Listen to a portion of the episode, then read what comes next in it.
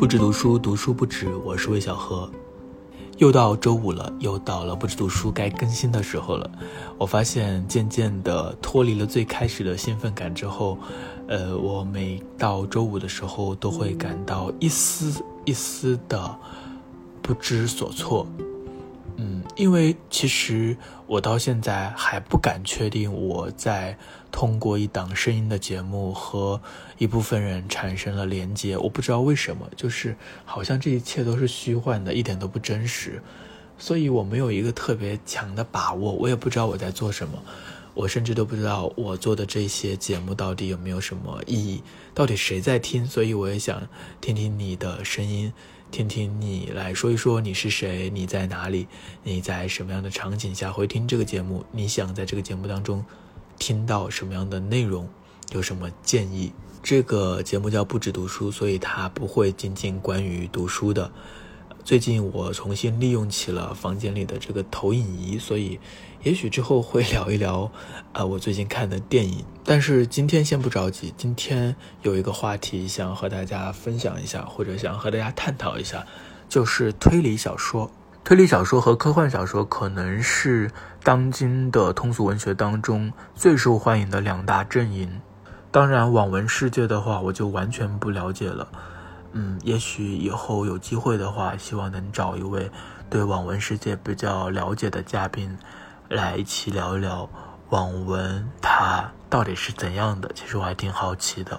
那推理小说和科幻小说其实一直都有一群非常稳固的读者，然后也是直接反哺影视界的，不管是悬疑推理的电影还是电视剧或者是科幻电影，都是有一大批粉丝的，也是很容易引起一种文化现象的一种题材。我自己就非常喜欢看悬疑电影和科幻电影，但是很奇怪，我又很少会看推理小说和科幻小说，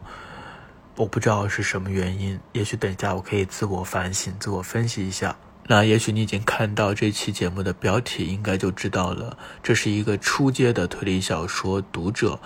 来聊一聊推理小说。我不知道这样的一种视角是不是值得。当然一般的节目或者说一个有价值的节目肯定都是一个资深的推理小说迷来聊一聊他对推理小说的理解，来分享一些他看过的经典的推理小说的作家的作品，好像这才是一个常规的关于推理小说的节目。但是在这个节目，在我这里你可能听不到这些，因为我读的非常非常少，几乎没有读过几本。首先先来回顾一下我读过什么样的推理小说哈。作为一个不怎么读推理小说的人，所以首先读到的肯定就是东野圭吾，这个想必大家应该也能理解，可能也有一些和我一样的读者没有读过什么别的只读过东野圭吾。但我也只读过东野圭吾的两本书，一本是《嫌疑犯 X 的现身》，一本是《白夜行》，也是他比较受欢迎或者说评价比较高的两本书另外还看过《放学后》。其实现在让我回想的话，我已经忘记了《嫌疑犯 X 的现身》讲的是一个什么故事，然后他的凶案是什么我好像都不太记得了。但是《白夜行》还是有很深的印象，特别是一个在暗处一个在明处的一男一女的这样的一种形象，一种阴暗的然后冷森森的一种感觉，还是时常能够想起来。所以我想能够在人们心中，或者说像在我这样的人心中留下印象的话，还是要通过文学化一点的方式，一些人物整个小说的气氛来感染人，而不仅仅是小说的这个杀人手法或是一些技术上的桥段等等。当然这个之后我们再谈。另外呢，我还看过一些阿加莎·克里斯蒂她的几本小说，当然她的小说非常多，我只看过《无人生还》，还有《黑麦一案》，还有什么可能还有一两本吧，我也不太记得了。我觉得阿加莎的小说给我的感觉是有一种稳固感，一种非常安全的感觉，就是你进入这本小说之后，你会感觉到一个案件发生了，然后它会结束的，一切都会回归到原位。不知道为什么，反正阿加莎的小说就给我一种这样的感觉，即使他发生了犯罪，但是他并不会让你感到恐怖，也不会让你感到不安。这是我自己的一种感受。其他的一些推理小说我可能读过一两本吧，但现在让我想起来也想不起来。像福尔摩斯我就没有读过，然后去年不是《隐秘的角落》很火吗？我也试图去看了原著，但是只看了几页就没有读下去了。不得不说，这个紫禁城他的这个文笔真的是啊，不敢恭维。所以这可能就是我读推理小说比较少的一个原因。我们都知道推理小说有非常非常多的读者，然后有很多的粉丝，不断的去读各式各样的推理小说，成为一种仪式。我觉得从推理小说当中获得的东西和我们从一般的文学作品当中获得东西是有一些区别的，我们对推理小说的要求和对一般文学作品的要求也是不一样的。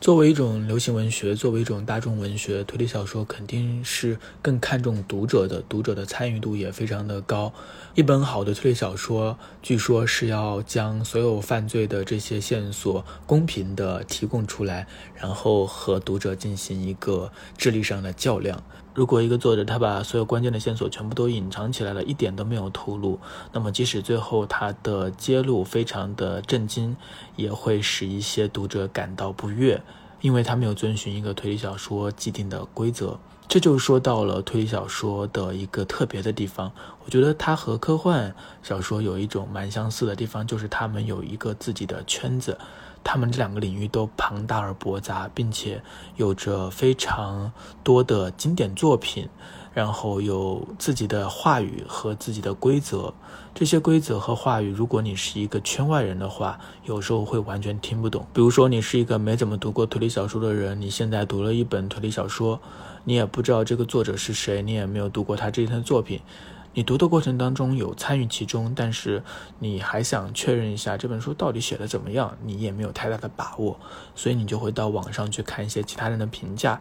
你看了之后反而会感到更加的困难，因为推理小说就像我说的，它有一套自己的规则和法则，在一些圈内的推理小说迷，他的评价的过程当中肯定会有很多的专业术语，这些术语可能会让你感到望而生畏。比如说首先就有社会派啊、本格派，你要搞清楚什么是本格，什么是社会派。另外呢，还有一些什么变革派啊，如果你还要读到西方的话，还有硬汉派啊。然后呢，推理小说还有不同的时期、不同的代表的作家，然后一个成熟的推理小说迷，他肯定会把这本小说放在一个坐标体系当中去评价。所以呢，如果你对于推理小说完全不了解的话，那你会看到很多陌生的名字。另外还有一些核心的术语，比如说暴风雪山庄模式啊，或者是一个绝对的密室啊，或者是轨迹设计等等，这些词汇你完全不了解的话，也会感到一头雾水。并且当我们在面对一本推理小说的时候，我们想要获得的东西和一般的小说也不一样。我们在读一本一般的小说的时候，我们会去谈这本小说的人物情节，会去谈这本小说的主题，会去谈这个作者的语言。但是在推理小说当中，这一切都没有那么重要，特别是在本格推理当中，好像更重要的就是这个案件，它的设计是不是缜密，它的推理的逻辑是不是能够说服人，然后如果它能够造成一种意外，让我们意想不到又在情理之中，那就是最好了。所以很多人在谈推理小说的时候，最关心的就是所谓的轨迹设计。所以听起来推理小说的构成方式是和一般的文学作品不太一样的。一般的文学作品，一般的小说可能发起于一个片段、一个故事、一个人物、一种感觉，但是推理小说的核心好像必须是一个案件、一个杀人手法，然后作家可以通过这个杀人手法倒推出整个情节、故事和人物。在这样的一个构架当中，与其说作家在写一个小说的话，倒不如说他是在构建一个谜题，而他把这个谜题通过文字、通过小说的这种媒介传达出来，然后邀请读者参与进来。这个时候读者就不是一般意义上的读者，而是一个解谜者。解谜者在解谜的过程当中会获得智力上的快感，如果他猜对了凶手，他也会获得一种别样的满足。如果他没有猜对凶手，但是作者真的做出了意想之外同时又情理之中的设定的话，他也会感到一种满足。当然我们喜欢读推理小说还有一个非常根源的一个原因，就是人类我们所有人好像对于谜题对于悬疑都有一种近似于本能的需求。我们喜欢谜题，我们喜欢解谜，然后我们喜欢通过一系列的线索去发现答案。虽然我们都不喜欢做数学题，我们都不喜欢考试，但是一个案件的话会让我们感到一些智力上的锻炼和快感。但是就像我前面说的，因为推理小说它有自己的文化和圈子，所以对于一个初阶读者来说，他其实是有一种压力的。这或许也是我到目前为止还没有读太多的推理小说的原因。因为在我看来，你要么就是一个推理小说迷，要么你就不是，你不能是中间状态的。你不能说自己喜欢读推理小说，但是同时你又不是这个圈子里的人，你不能这样。你要么是推理小说迷，要么不是。那如何成为一个推理小说迷呢？这就要求你读更多的推理小说，然后你要对推理小说世界当中的经典如数家珍，你还要了解这其中的各种流派各种术语，这样你才能够和其他人进行沟通。当你能够熟练的去用这些术语进行对话的时候，你就进入了这个圈子，你就享受了这个圈子的文化，也获得了一种认同感。但是对于一个初阶读者来说，这也会让你感到一种压力的。比如说你是一个初级的读者，你刚读了一本推理小说，你想要去网上去看一下其他人的意见的话，或者你发表了一些自己的意见的话，你可能会收到一些来自于圈子内部的人，一些资深的推理小说迷他们的训斥，如果他不客气的话，或者说是指点，他们会用一些更专业的术语来告诉你，你的想法根本就不值一提，你的这些东西根本就是一个门外汉的无知的一些看法，对于推理小说来说根本就不重要。我想要形成一种圈子文化的话，好像都必须要有一个比较壁垒森严的规则体系。科幻也是一样的，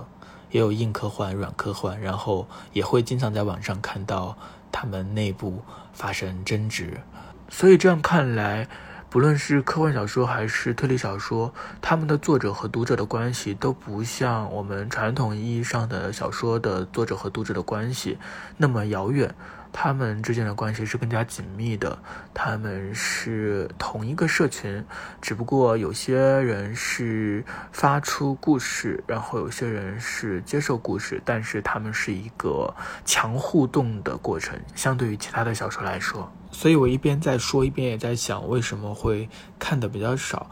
有几个原因我可以自我反省一下。第一个就是我刚刚前面着重来聊的，就是推理小说可能会对一些初阶读者有一些压力，而这种圈子的压力可能在任何一个文化圈子都会出现，并且阅读推理小说的行为其实和阅读一般的文学作品是不一样的。比如说我们不太能够从一本推理小说当中获得作者的语言上的这种美感，或者说获得某些感情能量，这些都比较稀薄，而更多的是一种智力游戏。另外呢，就像我刚刚说的，因为这个领域真的是有特别多的作品可以读，需要读，如果你要读进去的话，你就要一直读很多，会让我感到有一些望而却步。当然这是我自己的问题，而且其实我很喜欢解谜的故事，在故事的阅读当中确实能够获得快感，这也是我们读推理小说的最重要的原因。所以如果你是一个推理小说迷的话，也可以给我推荐一些推理小说，我会非常感谢。那如果你和我一样只是一个初阶的推理小说读者，并且和我一样有着这种圈子的压力的话，我觉得或许你也能够收获一些共鸣。然后我也希望如果你是推理小说迷，并且你有非常丰厚的阅读推理小说的经验，对各种经典都如数家珍的话，也希望你在和一些刚刚开始读推理小说的人，想要享受其中乐趣的人，交流的时候不要把一些基本的概念看作理所当然。我希望大家因为喜欢而认同一件事情，但是不要因为认同而成为一种傲慢的资本。这就是我想说的事情，一个初阶的推理小说读者的感受。这感受当然非常不重要，但或许也是一些其他人能够感受的感受。哦，对了，其实我之所以来说这一些感受呢，是因为我最近读了一本推理小说，是大山诚一郎的这个《字母表谜案》，也是最近很火的一本推理作品吧。它是有4个故事连缀在一起的，前3个故事都是比较简单的，然后发生在一个固定的场景当中，主要的人物就是4个主人公，他们隔空推理啊，在一个公寓楼一边喝茶一边推理出结果。最后一个故事呢是一个绑架案，反正有反转。就像我前面说的，因为我作为一个初阶的推理小说读者，我没有看过很多的推理小说，所以其实如果要来评判这本所谓的本格推理它的这个谜题的设计到底如何的话，因为没有参考系，其实我是给不出太多的评价标准的，所以我只能说我读的过程当中还挺投入的，然后但是也会觉得有一些谜底的揭晓过于冷僻，那些作案的手法好像虽然意想不到，但是又觉得有必要吗？这种感觉。你读了这本书吗？你觉得好看吗？你的感受是怎样的？也可以在评论区写下你的想法。那今天的节目就到这里了，我并没有去聊这本书，因为好像推理小说没有什么太多可以聊的，特别是这样的一个以案件解谜为中心的小说，它的评判标准好像就在于这个谜题的设计是否新鲜，是否让人意想不到，是否完备，它的逻辑推理是否严谨。这一切呢，作为一个初阶的推理小说读者，也没有太大的发言权，所以今天的节目就到这里为止了。希望之后能够读到更多好看的推理小说。那么废话就不多说了，我们下周再见，拜拜。